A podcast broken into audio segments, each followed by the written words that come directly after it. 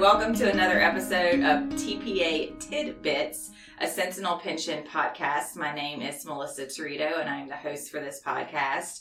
And today we are going to be discussing all things related to IRS and Department of Labor audits on specifically 401k profit sharing plans. So, one of the topics or things that I tell clients all the time is that retirement plans are governed by two governmental agencies, both the IRS and the Department of Labor. And it can get confusing if you're just doing simple Google searches for what is the rule for something there's kind of like different rules depending on which agency you're talking about. So I'll just tell you, in my experience, the Department of Labor is a lot more concerned with employees having the opportunity to participate in the plan and making sure that deferrals and loan payments go into the plan timely. I would personally say, in my experience, that is the number one thing a Department of Labor auditor is looking for.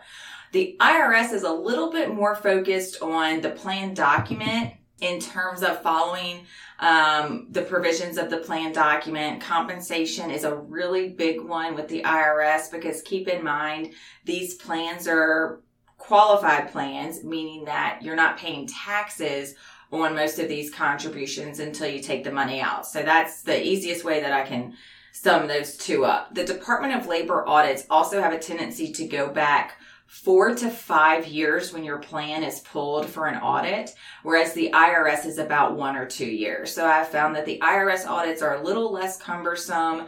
Um, the Department of Labor audits are, it's a lot of, it's a lot of documentation that they're asking to pull. So, you know, I always tell clients that there's certain things that might be, you know, there's administrative expenses to pay for the plan. There's, even if you terminate your plan, there's some expenses associated with that. But I can tell you that the expenses associated with your retirement plan or paying somebody to make sure that you are in compliance is far less than any penalty that you would be assessed from the DOL or IRS. So with the Secure Act back in 2019, one of the uh, changes was the late 5500 filing penalties. The maximum used to be 15,000. Now the maximum is 150,000. So it's a lot of money if you don't file your 5500. So those penalties are pretty, you know, they're pretty extensive. I mean, that's a lot of money. Nobody really wants to get that notice. And so, you know, again, it's kind of one of those things, just like filing your tax return, you want to do it right because doing it wrong is extremely costly. So I'm going to go over some of the top findings in these audits that I do think plan sponsors need to be aware of. And keep in mind that your employees have every right to call the DOL if you are not following the rules. We actually had this happen recently where the 401k deposits were not going into the plan timely and the employee called the Department of Labor and then we got a call from the Department of Labor. So that's always a little freaky when that happens. Um, so first one is really not following the plan document. I would say is a really big um, operational failure that is found in a lot of these audits. And let me just explain why. The plan document is 45, well, the new one's probably about 35 pages. So we'll say between 35 to 50 pages of all these details as to what you need to offer in your plan that goes outside of eligibility and compensation. All, there's just all kinds of stuff in the uh, plan document or really more appropriately, the adoption agreement pretty much every time I take over a new plan, meaning I go and I we become the service provider or the TPA on an existing plan, we find an error in the plan document. The plan sponsor thinks one way, but the document says something different. Um, one thing I do want to just mention is that practitioners like myself have a tendency to choose certain defaults in the plan document for administration purposes. So one of the ones that we choose regardless is we typically always allow in-service distributions at age 59 and a half from all accounts that are 100% vested. I really don't see a reason why you wouldn't allow that in the document. And so I don't really I might bring that up to a plan sponsor, but that's something that we are going to put in our document. The other one is the one year marriage rule, which basically says that you need to be married for a year to be considered married for the retirement plan in case you got a divorce. And then we had to segregate the assets. We've had something happen where somebody separated, they got married really quickly, and then the husband ended up dying in a motorcycle accident about six months later. And so trying to figure that out with the children and the ex-wife was, was pretty challenging. So, um, you really want to take a look at your plan document. It is not something I would do by myself. Honestly, I would reach out to your TPA. Some financial advisors are also pretty up to date on the plan documents. Um, I've mentioned that we are in a restatement period and that is a really good time to take a look at your plan document. The other piece of advice that I would say is that you can make your plan as easy or as difficult to administer as you want. So let me give you an example. If you are, you know, we don't want to have to contribute on bonuses or commissions or we want different eligibility requirements for different components of the plan. You can absolutely do that, but that adds an extra layer of administration on your part. Not really on our part because we can do whatever, but it's really on your part. So you just have to be really, just really cognizant of that I don't know if anybody's listening to this really knows me, but I'm pretty bossy and direct. So I have no problem letting a client know that yes, you can do this, but these are, these are some of the, uh, not consequences, but some of the additional administration that goes along with that. And then really the biggest one, and I cannot stress this enough, is not depositing your 401k withholdings timely. And so let me explain why this is such a big deal. And it really is a big deal to both the Department of Labor and IRS. Both of them are going to look at it if they come to audit your plan. The rule, if you Google it on the IRS website, basically says that 401k deferrals need to be deposited 15 days after the end of the month that they were withheld. I do believe that's the rule. Okay that's don't that's not the right rule okay? That probably i feel like and it's not very clear on if that's talking about 401k plans or just retirement plans or simple plans but here's the deal.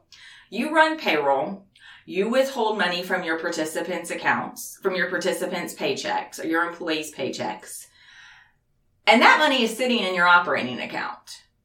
That money that's sitting in your operating account if it is not remitted timely to the participants 401k accounts, the IRS and Department of Labor look at that as an interest free loan to the company.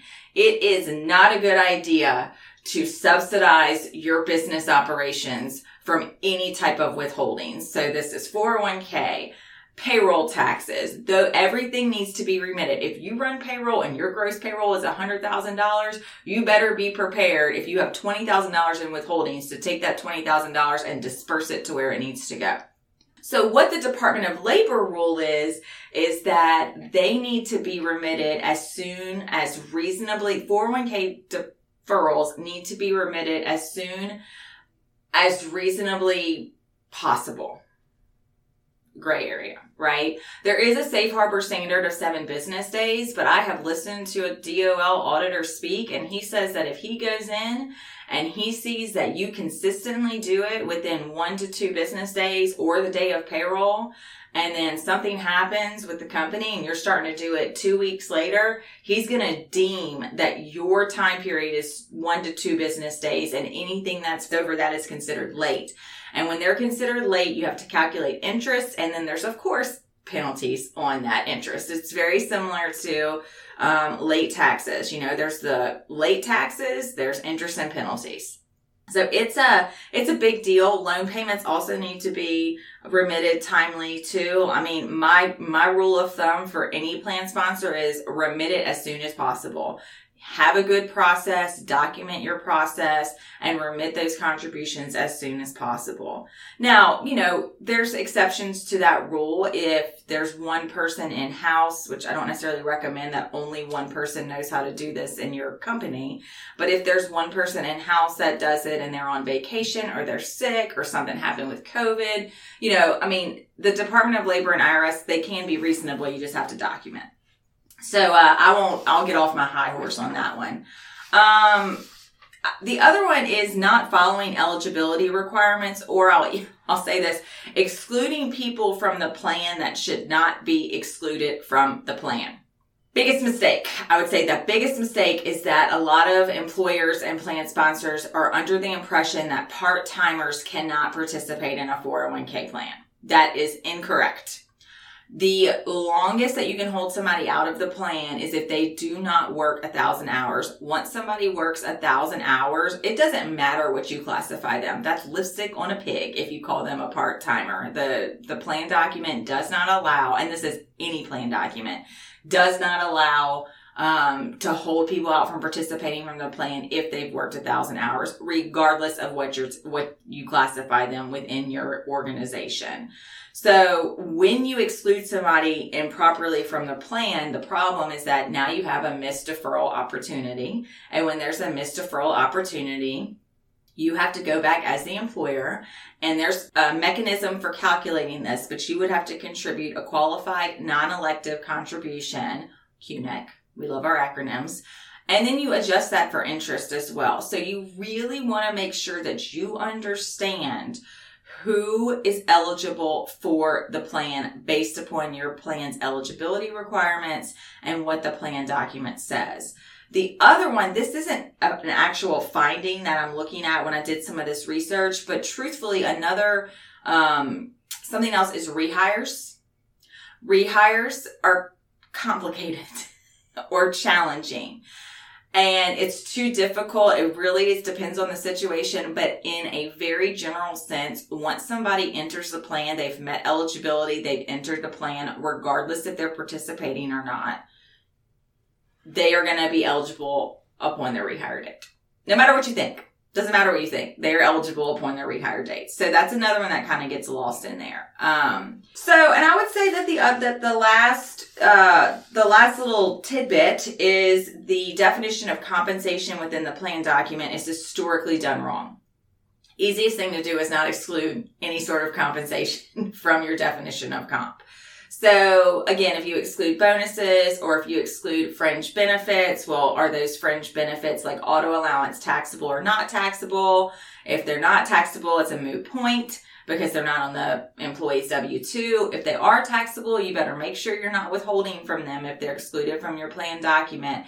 And you have to provide all of that information at the end of the year excluding certain parts, certain components of compensation like bonuses and commissions does require an additional compliance test. And, you know, I just, we we do have some plan sponsors that do that and everything is fine. Um, you know, it's okay if basically your, um, you know, HCEs are getting a bonus and they're not able to contribute on that. But if your NHCEs are getting a bonus and they're not able to contribute on that, that can definitely be viewed as discriminatory. So, all that being said, again, shameless plug, the reason why you want a good TPA is to make sure that when you have a DOL or IRS audit, you are covered. They will probably find something minor. Um, but we also assist with that audit. I am a licensed CPA, so I can um, be a power of attorney and represent the client in front of those agencies. Um, and really, you just want to make sure that you're staying on top of some of the ins and outs, especially that your TPA is telling you to do. I will tell you that in all of the audits that we've had, I have no idea why the retirement plan got pulled for an audit. I the, the auditor or the agent never tells us why. I don't know if it's random. I've had 10 people plans um, pulled for an IRS audit. I've had 300 employee plans pulled for Department of Labor audit. And the way that you are notified that you have an audit is you get a letter. A nice little letter. By the way, they will never call you if you get a call from a Department of Labor quote unquote agent, they want to review your plan. No, they don't. That's scam. That's, that's spam. That's somebody trying to sell you something. The Department of Labor and IRS does not call.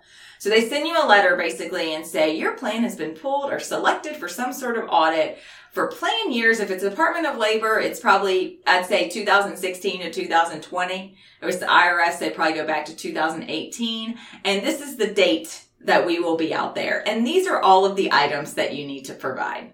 sheer panic ensues when I have a client pulled for an audit. But again, we're used to them. We've been through them. Luckily, we don't have a lot of them. I'm sure as I'm doing this podcast, I'm about to jinx myself. Sorry, clients, but we've all gotten through them, you know, again, with very minimal ramifications. We're always making sure that the 5500s get filed. We're making sure when we reconcile the plans at the end of the year, we are looking up for timeliness of deposits and all that good stuff. So anyway, if you ever are pulled for an audit, um, I wouldn't panic too much.